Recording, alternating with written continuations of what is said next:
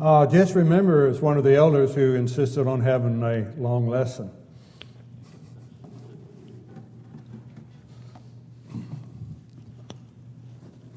All things are ready. Come to the feast. If you looked at the, the bulletin for the sermon this evening, you found that it is based out of Matthew 22, 1 through 14. We'll be looking at that in a moment. But it's that reminder to us the feast is ready. It's up to us. But it's more than just up to us. It's how we respond and how we live after we have responded, as the parables will bring out. But the last stanza is what's involved. When we come to this feast, we have to leave every care and worldly strife. To leave the things of the world behind as we make that commitment to serve God. And that's what we get to wrestle with, what was going on in the parable a little bit, if you will, to wrestle with as we deal with God and with human beings. We know from Genesis 1 1, in the beginning, God created the heavens and the earth. We know from Ephesians 1 and verse 4 that God planned man's redemption before the foundation of the world. And that's a key factor to remember. He planned our redemption before He had created the world, which means He had to have known, which He did, but He had to have known what He was asking of us who would desire to be His children. He would have to have known a commitment that would have to be made that a choice would have to be made of coming to Him when that invitation has been extended, but of also recognizing that need to put on that wedding garment that is mentioned in the parable that the one individual had not done. Had not, he had accepted the invitation but in essence had been refused to change the life in order to please the one who had invited him to that wedding feast. And that's what gets to come down to us that we get to wrestle with. We may think, well, we're not the ones that need to wrestle with that, but we are. We are human beings, and we do have that tendency to need to, to wrestle with doing that which is right. You ever been invited to a social function and missed something in the invitation and shown up not appropriately dressed for whatever that may have been? It's a little bit embarrassing. And we're reading about the kingdom of heaven. And an invitation that comes from the King who is God.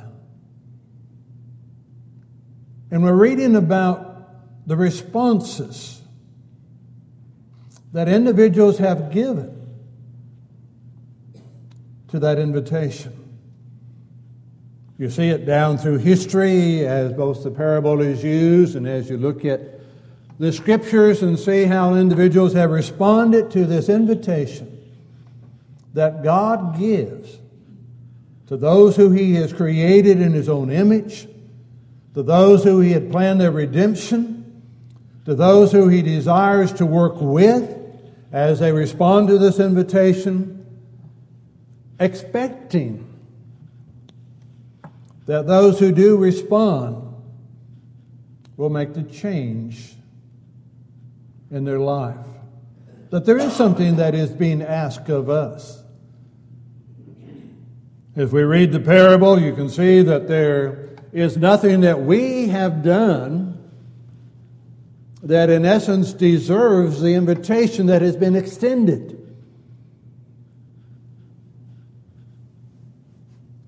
And how do we respond when we accept such an invitation that God has given? Come to the feast. But do we really leave every care and worldly strife? Do we understand? God is very much aware since He created the world, since He's created us, since He set us in this world, that we do live in this world, but not of this world, that there are expectations expected of us, but there's also this greater expectation that He has in trusting this Creator, this giver of eternal life, this sustainer of eternal life. There is an expectation that we respond in a positive way. There's another account in Luke 14 where excuses are made about why they cannot come to that feast. I've just purchased some land and I need to go check it out. Is that a good reason for not serving God? And as the old saying goes, when you're making excuses, one is as good as another. Or I bought five yoke of oxen and I need to go test them. In a lifetime, how long are the oxen going to live? Or I just got married and you have to excuse me because of that. I can allow the physical things that seem to be necessary within the world in which we live to have a priority over this commitment to God. And by doing such, what am I saying? God, I know you have called me. I know you want me to be your child. I know you want to wash me of my sins and to cleanse me and make me whole. I know you want to give me a home in heaven with you, and I know that, well, I'm not sure that you're going to walk with me as I go through this life. Is that what we're saying? I just don't trust you, God, that as I made this commitment to be your child, that you will be with me as I am your child, as I walk through this life, and as I learn to make those differentials that are in there. Well, I have to do this. Do I? How is everything subject to change? There may be a few here who can go back to the days of plowing with a, a yoke of oxen or, or mules. Where does that place in priority today? Well, I have to change it. I got to go out and test my John Deere tractor. I need to make sure that the air conditioning works in it, and the satellite GPS works in it, and, the, and the satellite radio works in it, so when I'm out there doing the plowing, I, I'm comfortable. Therefore, God, I cannot serve you. Does that sound reasonable?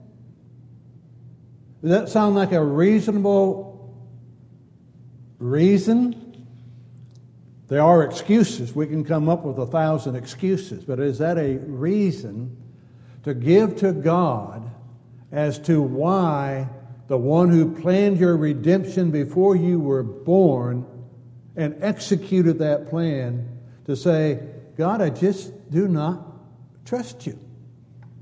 I have to do this myself. A king has a son who's getting married. And he sends out an invitation to those who have been invited. And a report comes back, they're not coming. He sends out another invitation saying, It's ready, come. Unless we read history, we may not have a full understanding that if you receive a summons from the king, under whose rule you are, and if he summons you to come to a feast, that's not an option. That's not an option. and to say, no, too busy, cannot make it. And then you're going to see the king's response to those who refuse twice to accept that invitation. Do we see a correlation with an invitation that God extends to us? The King of Kings and the Lord of Lords, the Master of the universe, has sent out an invitation Come unto me, all ye that labor and are heavy laden, and I will give you rest. Take my yoke upon you and learn of me, for I am meek and lowly in heart, and there you shall find rest for your soul. Come unto me. And we're going to refuse that invitation? Do we not understand the consequence of such a refusal? Not to a king of an earthly kingdom, but to the God above all. I hear you. I know what you've done for me. I know the world that you created that I dwell upon. I know how you worked in my life, but no, I'm not accepting that invitation. And to have it extended again. All things are ready. Come to the feast. No, we will not come. How many times has God extended his invitation?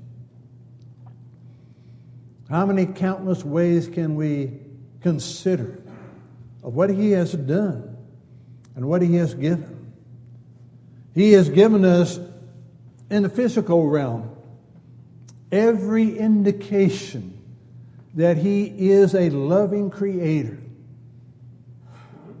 The body that He's given to us, how it functions, how it works. That beautiful reminder to us of the care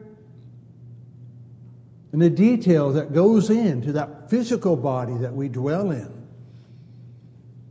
How much more so for that spiritual body, which is the church? How much care has gone into it? And the members that are that we're that we're a part of each other, of how we function together, and how we complement each other. I was going to say how we provoke one another, but we do do that. Well, that's out of Hebrews 10.24. I mean, that's what I use. Uh, provoke one another. Well, it says for love and good works. I just like the first part of provoke one another. Uh, but he says for love and the good works. Not forsaking, not doing what? Not forsaking the assembling of ourselves together, as is the habit of some, but encouraging one another, and all the more as you see that day approaching. It does not say, do not forsake the assembly. It says, do not forsake the assembling of ourselves together. There's something about being together. Hopefully, we, we recognize that. Hopefully, we appreciate that. It's always good to see one another. It's always good to see Jimmy and Nell when they show up. Uh, there's something special to this about being with brothers and sisters in Christ. And it's good to see Bill White. Not always able to get out. And so anytime he shows up, it's a blessing. There's something about this spiritual family. And it's our learning to, to recognize these little bitty functions that we have, but recognizing that as we have these different functions, we're sitting there trying to figure out how it works together. And, and, I promise you, if you sit down and try to figure out how the individual members of the body work together, you're going to have a time doing that. All I know is that these individual members of this physical body work under the control of the head. And so I know that's true spiritually. How we work together, what it is that your job is, that may seem to be, to you, it may seem insignificant, to another, it may seem insignificant. But in the eyes of God, He has a reason and a purpose behind it, and it means everything to Him. You know, 1 Corinthians 12 and verse 18. God placed the members in the body just as it pleased Him. And then first, uh, not First Corinthians, but Matthew 25 and verse 15, God gave the members the talents, if you will, as we use the term, according to their ability. The beauty of it. God is the one who does the giving. We're the beneficiaries of it. We ought to be the receivers of it with joy. And the, the joy of being in His family. And how can I let whatever it is in the world take a priority over being with God and His people. God's people have always done that, though. Otherwise, Jesus wouldn't be given that parable. So go out in the byways and the highways and compel them to come in. Take those who have nothing to do with the king. There's something special about this invitation. And so they come. And the interesting one as you get down farther is the fact that, as the title says, they were ready, those that were ready went in, but there was one who didn't have the wedding garment on. That simply is the change of life. That is putting on that spiritual body. 2 Corinthians 5:17 if any man is in Christ he is a what? A new creation.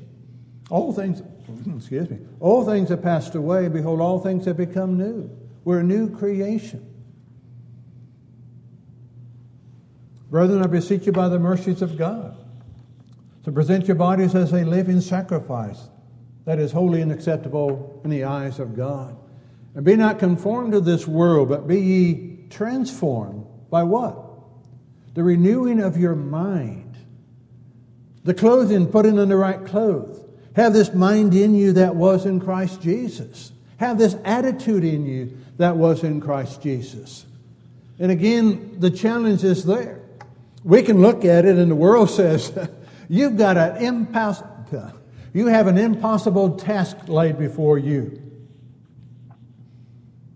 To be a godly person in an ungodly world.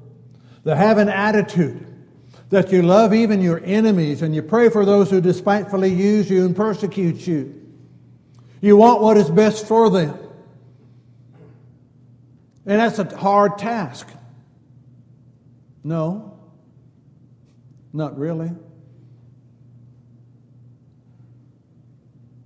Because what am I, what am I asking God to do with me? Am I not asking Him to take me as I am, but then to mold me and shape me according to His will. But I, as Paul was saying in Romans 5 8 through 10, there was a time when I was a sinner. There was a time when I was without strength. There was a time when I was a enemy. And God loved me. That's what we want. All of those that came to the feast were those that society would have deemed to be unacceptable to be at a wedding feast of the king. But those of society who had been invited would not come. So the others would come. There is that invitation that is extended by God at all times. There's going to come a time when it shall end. And again, just that thought that I remind myself periodically out of James, James 4. What is your life? It's even a vapor that appears for a little while and then vanishes away. And you've heard me say before, I shudder when I read that. When I think, again, that in the brevity of a vapor is I that determine my eternal destiny. It's not God. God has already made the provisions. God has already let His will be known. So it's not God. Christ already made the sacrifice, He already died for my sins. It's me. And I will determine. Is it going to be determined on the fact that, listen, no, excuse me, listen. I prefer to do something physical in the world, and I really do not have time for spirituality. How many times have you heard somebody say that? How many times have you heard somebody who's a child of God say that? I just don't have time to do that. And so I'm walking away. What are we going to do in that day of reckoning? The indications are already given.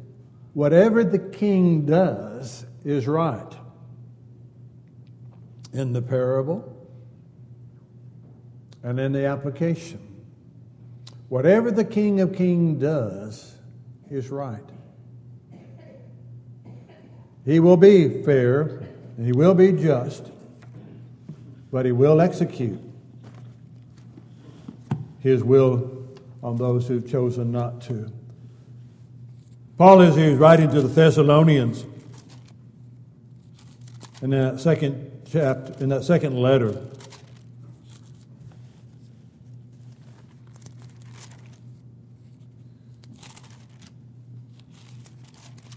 Problem with the short books is that they're short. Pass them up in a hurry.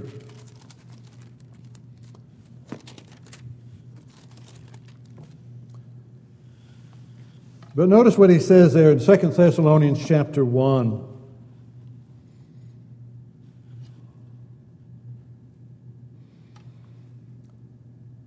He talks about there in 5, which manifests evidence of the righteous judgment of God that you may be counted what? Counted worthy of the kingdom of God, for which you also suffered. Since it is a righteous thing with God to repay with tribulation those who trouble you, and to give you who are troubled rest with us when the Lord Jesus is revealed from heaven with his mighty angels. And you can read the rest of it, but it's just the fact God is going to do what is right. There will be no mistakes. And so that question comes down. The invitation has been extended by God. There have been those who have responded to that invitation. But even in those who have responded, there are those who have not put on the wedding garment, who have not put on that Christian life, have not made that sacrifice. I'm a living sacrifice to God. Taken off of the Old Testament sacrifices, those sacrifices in the Old Testament were, were total sacrifices. The whole animal was given, the whole life was given for that sacrifice. And in essence, that's what's being asked of us. It's a living sacrifice. The whole life belongs to God. What I do in work, what I do in play, what I do in my free time, what I watch, what I read, what I pay attention to, what I dwell upon. All of that belongs to God. And as I know from Genesis 1 through Revelation 22, being a child of God has not been pleasant in the world in which we live, for the most part. The world is opposed to Christianity and godliness, impurity, and sacrifice self denial, and a desire that above all else, all I want to do in this life